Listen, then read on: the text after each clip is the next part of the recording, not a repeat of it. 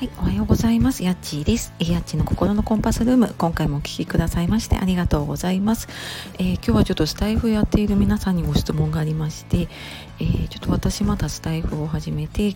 と、今日で20日目ぐらいなんですけれども、最近ちょっと、えー、スマホの電池の減りと、あとギガの消費が結構激しくって、で、なんか今までそんなことがなかったったんだけど最近ちょっとやっぱりスタイフを聞いているからなのかなと思ってちょっと皆さんどうなのかなっていうのとなんかね気をつけていることとかあるのかなと思ってちょっとお聞きしたくて、えー、配信をしました、